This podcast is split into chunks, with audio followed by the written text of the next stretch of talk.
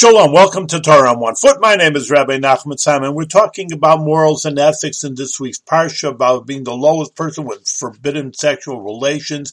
And people know that the Jewish people have a higher moral and ethical standard.